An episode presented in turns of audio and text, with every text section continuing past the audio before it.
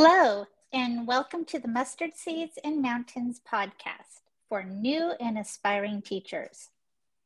Well, today we have a special guest. Her name is Kari, and she is a student teacher. I asked her to join us today just to share a little bit about her journey and see how student teaching has been so far for her. So, hi, Kari. Hi, Pam. Well, I know a little bit about you, but I'll let you introduce yourself to our listeners. Sure. Hello, new and aspiring teachers. As Pam mentioned, my name is Kari, and I am a student at William Jessup University in Rocklin, California. And I'm currently serving as a student teacher in a first grade classroom, and Pam is my university supervisor. So when Pam was assigned to supervise me, I was really excited because I knew Pam as a teacher in the school where my children once attended. That's great. Thank you, Kari. Um, so let me ask you a couple of questions. I don't think there is really a common student teacher, but you entered this field at a different point in your life than many other student teachers. Can you just tell us a little bit about that and why you decided to make this journey? Sure. Well, as you may have guessed from that introduction, I've come to this journey with a little bit of history, to say the least. Uh, my life reads a little like the story of Moses, in that God called me to serve him as a teacher long before he opened the doors to make that possible. I actually began to pursue the teaching profession after graduating from high school when I attended Azusa Pacific University. And I had planned to become a high school uh, Spanish teacher at th- that time. But while I was at APU, um, I felt God nudging me that something about my career choice wasn't quite right. So I began to pray about it. But God did not provide an immediate answer for me. And in the meantime, I had met my future husband at APU, and we married several years later and moved to the Sacramento area. So it wasn't until my son and daughter enter, entered elementary school that um, God began answering that prayer that I had prayed long ago. And He was showing me how He intended to fine tune my calling to the teaching profession. I began serving as a volunteer in my children's classrooms, and I found that I loved the elementary grades. However, um, like Moses, God chose to redirect me for a while in preparation for his ultimate plan. And um, I returned to school and completed a degree in interior design, and I opened my own business. Um, it was really great because the flexibility that I had as a business owner still allowed me to continue to serve as a volunteer in my children's classrooms. And I also took on a new teaching role, establishing and training volunteers to serve in good news clubs and public elementary school enrichment programs. So, even though I really love serving as a volunteer teacher in the good news clubs, God began to remind me of his original calling, and my response was not dissimilar to Moses' response when God said that the time is now. so I can just imagine in my mind's eye how um, God might be holding his head and thinking, not this again, when I responded with, Me? Are you kidding? I'm too old now. But thankfully, God patiently continued to soften my heart until I took the plunge and I enrolled in the education program at William Jessup University in the fall of 2019 as a junior and also as a grandma by now. Well, that's great that you took the plunge and you enrolled in the program. But that makes me wonder what was it like going back to college in that part of your life? Well, um, actually, it was exhilarating for me. I had been taking college courses over the years um, to continue my education in interior de- design. So, um, re-entering the college environment really wasn't the dive in the de- into the deep end that it might be for some students who've been out of school for some time. Mm. And each time I returned to school, that experience was richer uh, because I brought new life experiences to that learning environment. And so I often encourage older students who are hesitant about returning to college to give it a try because of how enriching it has been for me. But still, you know, I had my doubts about my ability to perform and see this journey through to the end. Mm-hmm. I did have a lot of remedial work to do to catch up in math, and I spent about two and a half years at the local junior co- college uh, meeting general education requirements before enrolling at WJU in 2019. Um, also, learning that new technology has also been a steep climb for me, and it continues to, be an area of growth. But perhaps my biggest fear was that my health might fail me in this journey, even though I had been very healthy up until recently.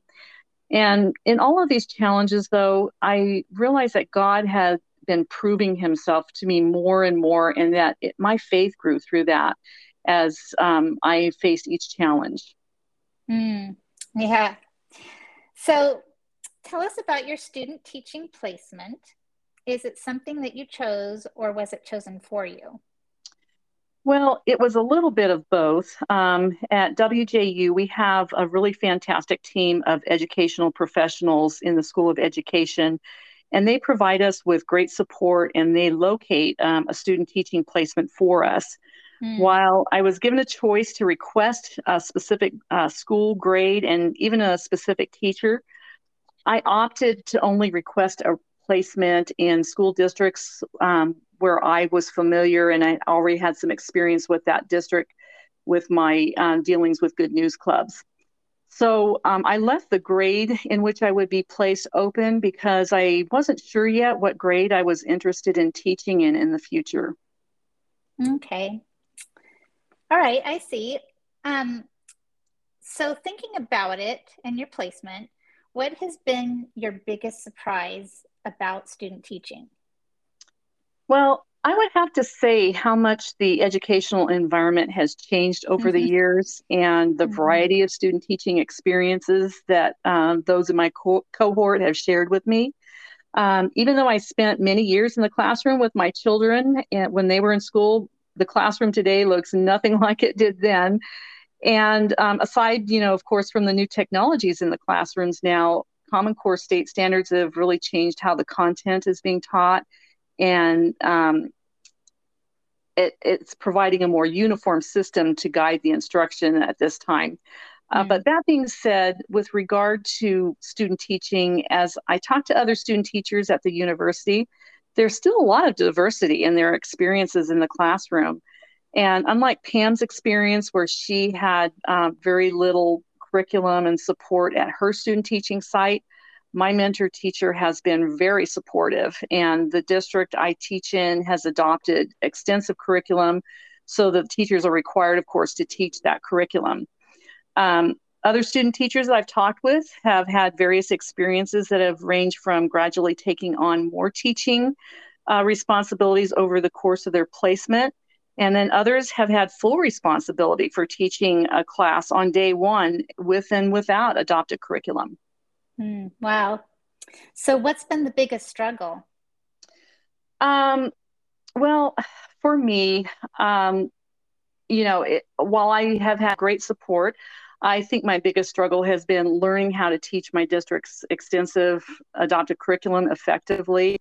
And where I'm placed in first grade, it's primarily focused on teaching students to read. So much of the curriculum has a drill and skill format. So trying to keep that kind of instruction fun and engaging for students has been a bit of a challenge for me. Um, and that has played itself out mostly in um, classroom management. So, on a personal note, my biggest struggle has been that my student teaching journey has taken some unexpected and unsettling turns. Uh, recently, I have had some health challenges I mentioned before um, that have caused me to be absent from my placement for several weeks. And that was something that I was kind of worried about even before student teaching started. So, being at peace uh, with that resulting outcome and trusting God to finish the work that He's begun in me has really tested my faith.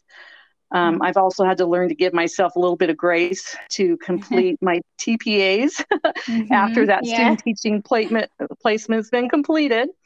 And then, uh, but thankfully, you know, God is in the process of restoring my health now, and I finally have returned to my student teaching placement, and I only was out for two weeks, so I'm really thankful for that.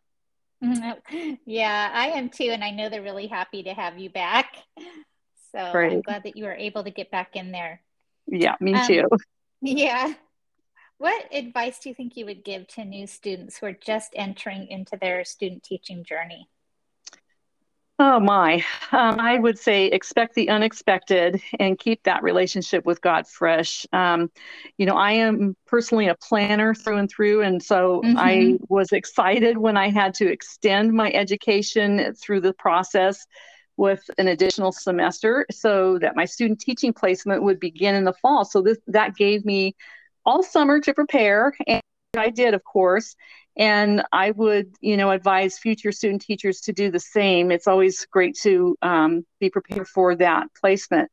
But there's still going to be things that you can't prepare for, and you'll need God's direction and strength to sustain you that whole way. Um, mm-hmm. You'll have those successes and failures um, that will sometimes make you laugh one minute and cry the next. And if you're like me, at times you might even find yourself doubting if teaching is really for you.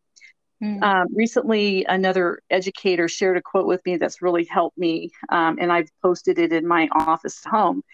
And it reminds me why I'm in this place right now. Um, the quote says, When your why is big enough, you will find your how. So for me, my why is that God called me to be a teacher, and He is definitely big enough to help me find my how.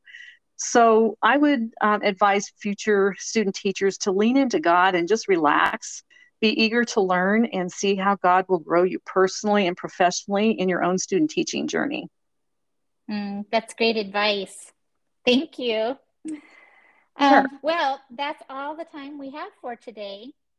And I hope that all of you have really enjoyed listening to Kari. And I want to thank you so much, Kari, for taking the time to share your story with us. Um, and I want to ask the listeners if you have a story to share, just be sure to contact me. Okay, Till next time. Bye. Bye bye.